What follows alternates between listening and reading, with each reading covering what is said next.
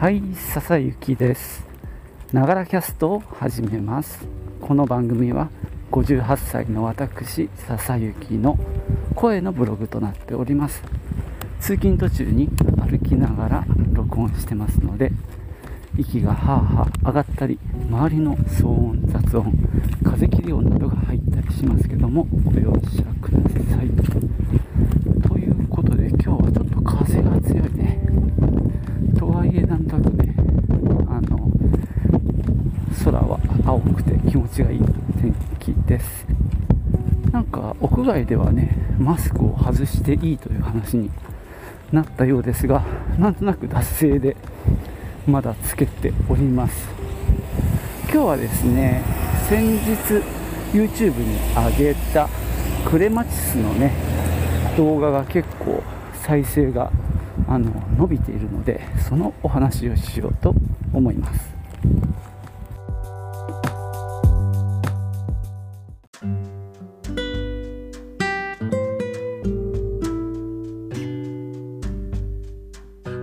えー、先日ねこのポッドキャストでもお話ししたんですけども、えーと、クレマチスの丘っていうところのクレマチスガーデンに行ってでまあね動画を撮影してそれを YouTube に上げたんですね。もう10日ぐらい前なんですけども。そしたらですね昨日の時点で749回というね再生数を、えー、叩き出していました。まああの大したことないように聞こえるかもしれないんですが私にとってはね結構画期的な数字で、えー、もう1年前か。あの日本平の動画コンテストで、まあ、銀賞に相当する賞を取った作品があるんですがそれでもですね100回いかなかったんですよね。だからまあそれに比べればもう7倍以上。それも10日なのでね結構よくあの見られてる方だなと驚いてます、まあ、これでねちょっといろいろ研究してでまあ考察して今後にね役立てたいなと思ってこれを録音してるわけです。でまいろいろ予想はできるんですけどもなぜ再生が伸びたのか。実はですねこのクレマチスのあの動画は、まあ、タイトルとか、まあ、編集とかもそれなりにまあ花を見たい人に寄せて作ってはいます。えー、例えばタイトルは、えー、クレマチス、えー、今咲いている5月中旬に咲いている48品種みたいな感じでまあいろんな品種を見たい人の参考になればいいなと思ったんですね。で実際48も流すので最初はね1つの品種1つのカットで10秒ぐらいやってたんですけどもあまりにもかったるいので見てる方も4秒にしたかな確か。もう割とギリギリまで短くしてで48個連続で基本見せました。で肝心の品種名もねちゃんとテロップで入れました。まあちょっとテロップの方でですね品種名カタカナで書いたんですけどもあのー、英語の表記も本当は入れたかったんだよね。おしゃれだから。ただまあ情報量が多くなるのと、まあ、4秒じゃ読めないなと思ったのでもう基本は日本語表記にとどめました。でもそのぐらいの方がね、まあ、読みやすいかなと、まあ、この辺はかみさんの意見をかなり参考にして決めました。まあ俺が割とねこだわり症なんでそういうプラスの情報を入れたがるんだよね。でもそれをそこをまあぐっと我慢して削りました。で全部でね、えー、と5分はいってないぐらいの長さになりましたね。でまあ、48品種延々流してるとさすがに飽きるので途中にねあのクレマチスガーデンの中にあるあのカフェの写真あの動画をちょっと差し込んだりあとあの鏡池っていうね丸い池があるんですけどもそこの池あとまあ外出たところにあるねあのフラワーショップ、えー、ビオトープカガーデンさんのカットなんかも挟んでまあちょっと時々そうやって節目を入れて、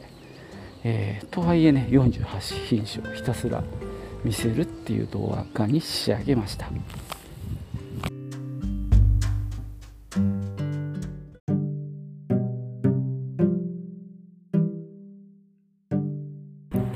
まあ、編集面で気をつけたことっていうと、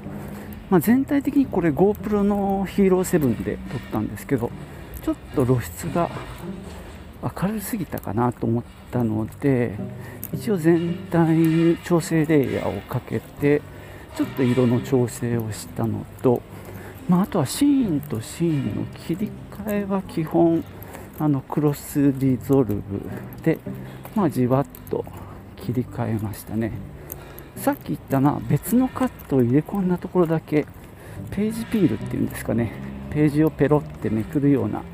いやシンプルだな俺。まかなりシンプルな感じの作りにしました。あとは BGM ですよね、まあ、最初僕が当てた BGM は結構おとなしい感じの曲を選んだんですけどもまあかみさんにえー、ちょっと見てもらったらもっと軽快なあの方がいいと。ちょっとやっぱり明るい感じの方がいいと言われたんであの例のさあのフリーの素材を集めてるドバシンドローム？あそこに行って10曲ぐらい選んだかな。で10曲選ぶはいいけどそこから決めるの難しいじゃんね。でその時点で動画もね10分を超えてたんだよね。だから3曲当てて4曲目もいるなぐらいのこと考えててたんだけどまあさっき言ったように1つの品種の時間を10秒から4秒に削ってそれでね全体を短くしたんで2曲で終わったんですよ。これもね良かったなと思ってます。で結局ね最終的に曲をねあの一通りかみさんにも聴いてもらってこれが最初だといいんじゃないっていう曲が良かったのでそれをね1曲目オープニングっていうのかな前半にあてがいました。実際俺はね別の曲をあてがってたんですが あのかみさんが選んだ方が良かったのでそっちを使って。で2曲目もねまあまあ気に入った曲があったんでまあその2曲で構成しました。あと工夫したのはフォントですね一つは。花の名前のフォント。で優しさゴシックにしたかな。あのー、結構園芸系の YouTube とかやっぱいろいろ見て研究したりあとはテレビ番組で趣味の園芸っていうのがあるんですけどもあれでね結構綺麗な画面を作ってるのでそれをかなり参考にしました。優しさゴシックでちょっとピンクっぽい色で白いえー、ていうかドロップシャドウっていうか、まあ、輪郭をぼかした感じでふわっとして。であと左上にまあチャンネル名右上に、まあ、今回の動画のタイトルっていう感じでちょっとテレビっぽい作りにしてみました。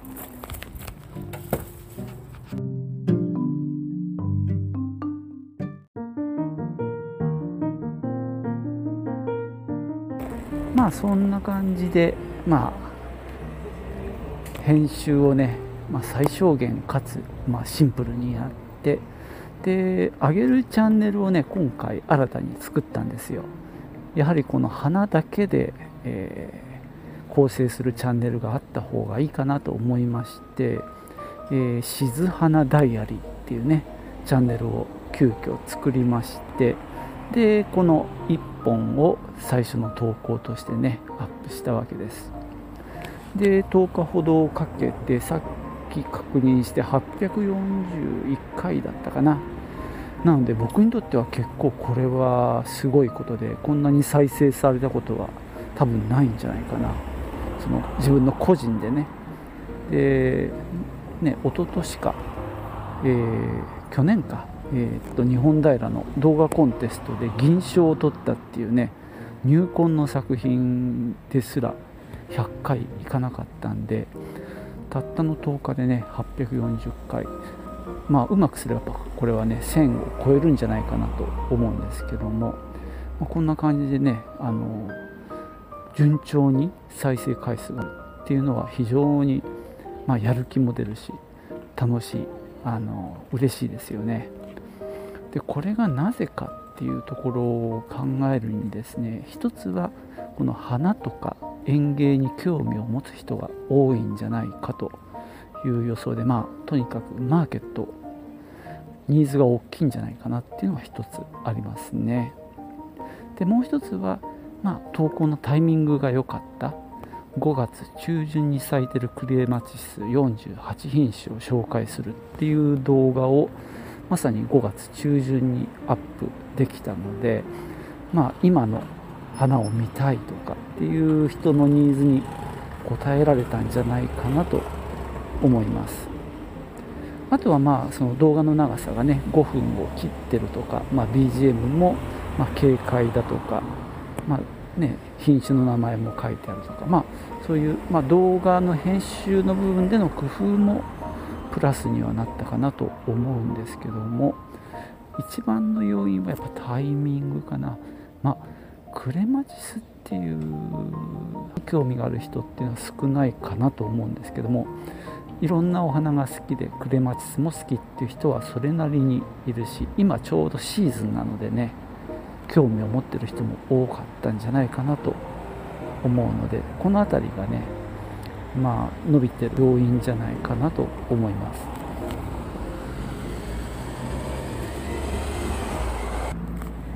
まあ、演芸系のね YouTube を見てると、まあ、カーメン君っていう有名な人がいるんですけどその人の YouTube みたいに、まあ、園芸店に勤めてる人がやってるのでいろいろね豆知識やら結構ちゃんとしたノウハウハウツーを教えてくれるような番組もありますしあとはまあお花の紹介、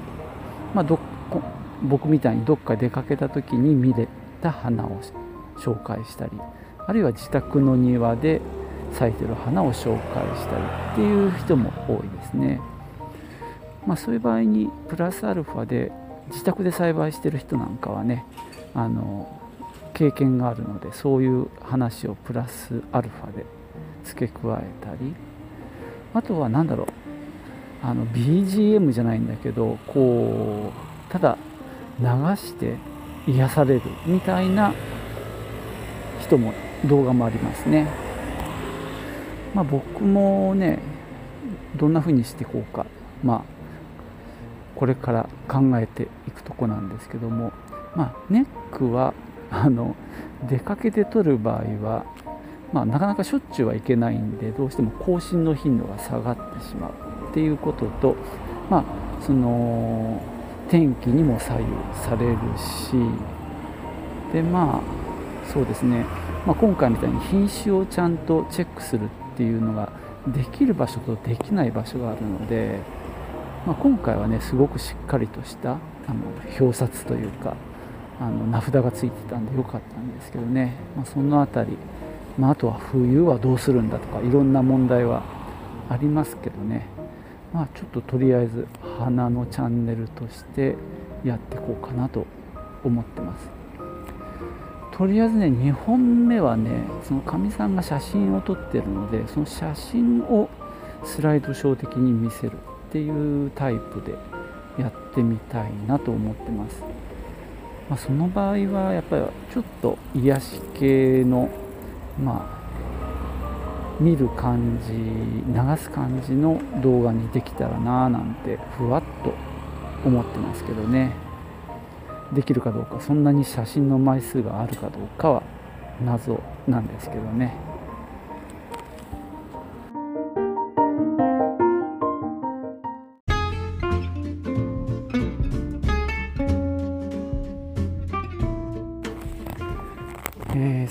わけでね今日は先日アップしたクレマチスの YouTube 動画が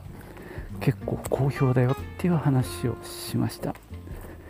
で割と順調にね再生回数が伸びてるんですけども、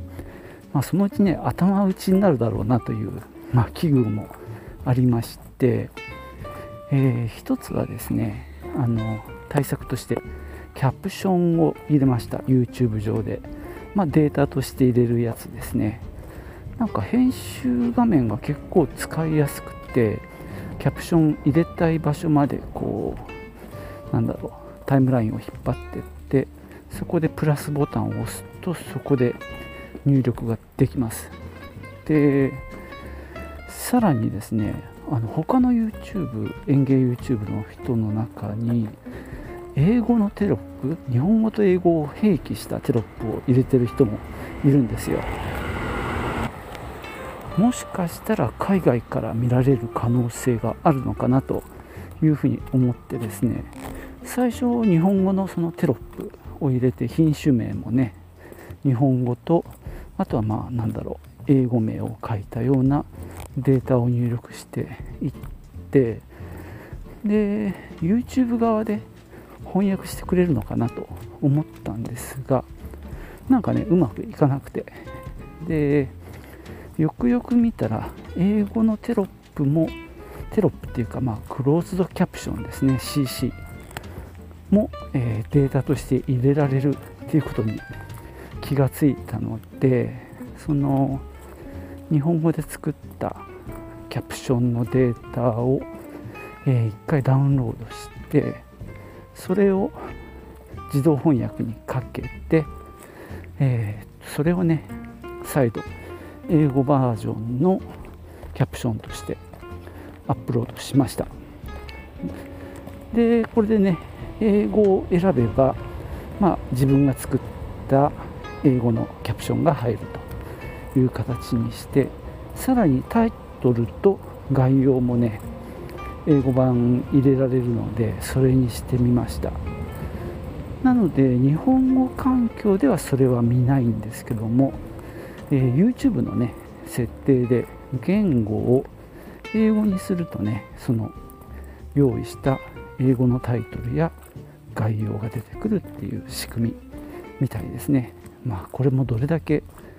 効果があるかわからないんですけどもそのアナリティクスを見ると日本以外の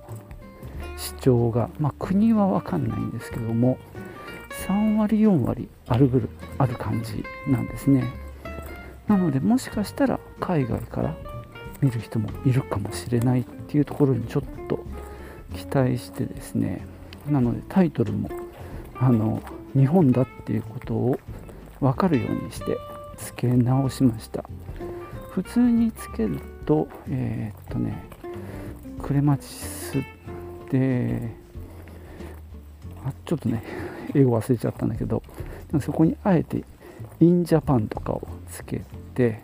まあ、日本でのクレマチスっていうことが分かるようなタイトルにしました。でさらにですねつまりあのもう動画は今更触れないんでその周辺を充実させてるんですけども他の人の動画を見てるとタイトルに品種を入れてる人がいたんですね。これね多分人気の品種を入れれば多分なんだろう引っかかりやすいと思うんだけどそこまで分かんないもんでね。とりあえず48品種の中からまあ最初の方の品種をタイトルの後半にねぶち込みました。これはねあのビビット IQ っていう YouTube のなんだろう分析ソフトがあって、まあ、それがタイトルが短すぎるっていうんですよね。100文字確か入れられるんだけど普通に自分がつけると20文字ぐらいなんですよ。でベストは40から60だって書いてあるんで、まあ、そこの隙間を品種名で埋めてみました。で考えてみたらただ品種だけ書くのもなんだなと思って概要欄にあれをしましたよ。あのタイムラインっていうかそのショートカットその時間を書いてそこの見出しを書くと飛べるじゃないですか。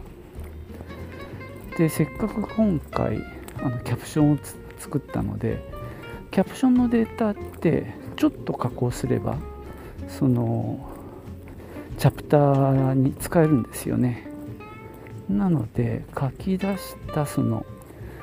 キャプションのデータを使って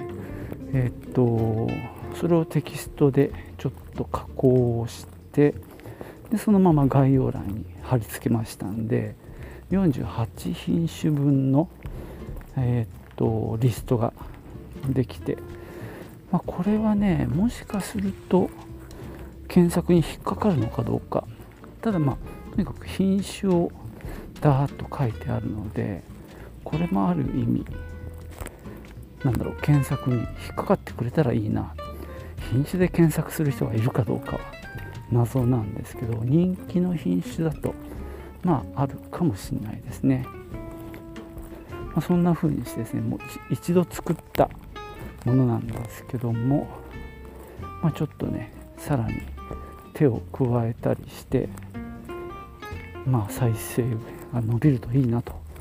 思ってやっております、まあ、あとはね次の手としては、まあ、さっきその静止画のスライドショーって話をしたんだけどあれですね。あこんばんは。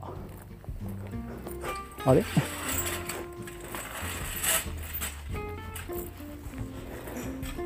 えーと、静止画のスライドショーっていうの以外に縦型もねちょっとやってみたいなと思ってます。あとはまあやっぱりね動画のクオリティをもっと綺麗にするといいかなっていう気はしています。はい。じゃあ今日はこんなとこで終わろうと思います。じゃあまたね。チュース。